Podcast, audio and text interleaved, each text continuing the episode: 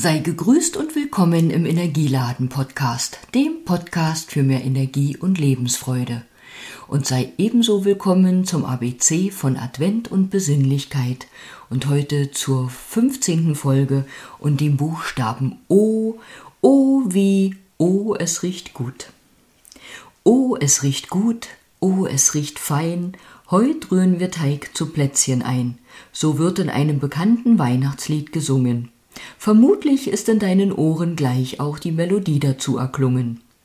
Und wahrscheinlich hast du schon vor Tagen deinen Plätzchenteig durch die Küche getragen.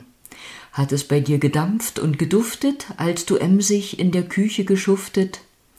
Welch Vielfalt von Plätzchen existiert.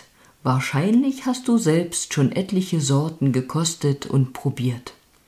Ob mit oder ohne Schokolade und Zuckerguss, das ist ja kein Muss.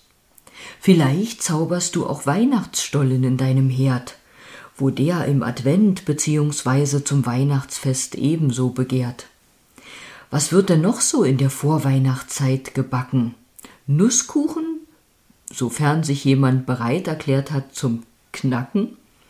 In meiner Kindheit gab es von Tante Lisbeth Jahr für Jahr ein selbstgemachtes Pfefferkuchenhaus, bis ich dann aus diesem Alter raus. Das Häuschen an sich war schon wunderbar, und es ward verziert mit etwas, was in meiner Kindheit rar, nämlich leckeren Haribo-Ecken. Hm, was konnten die schmecken. Doch nun noch mal zurück zum Duft in Küche und Haus. Was macht die Vorweihnachtszeit noch so aus?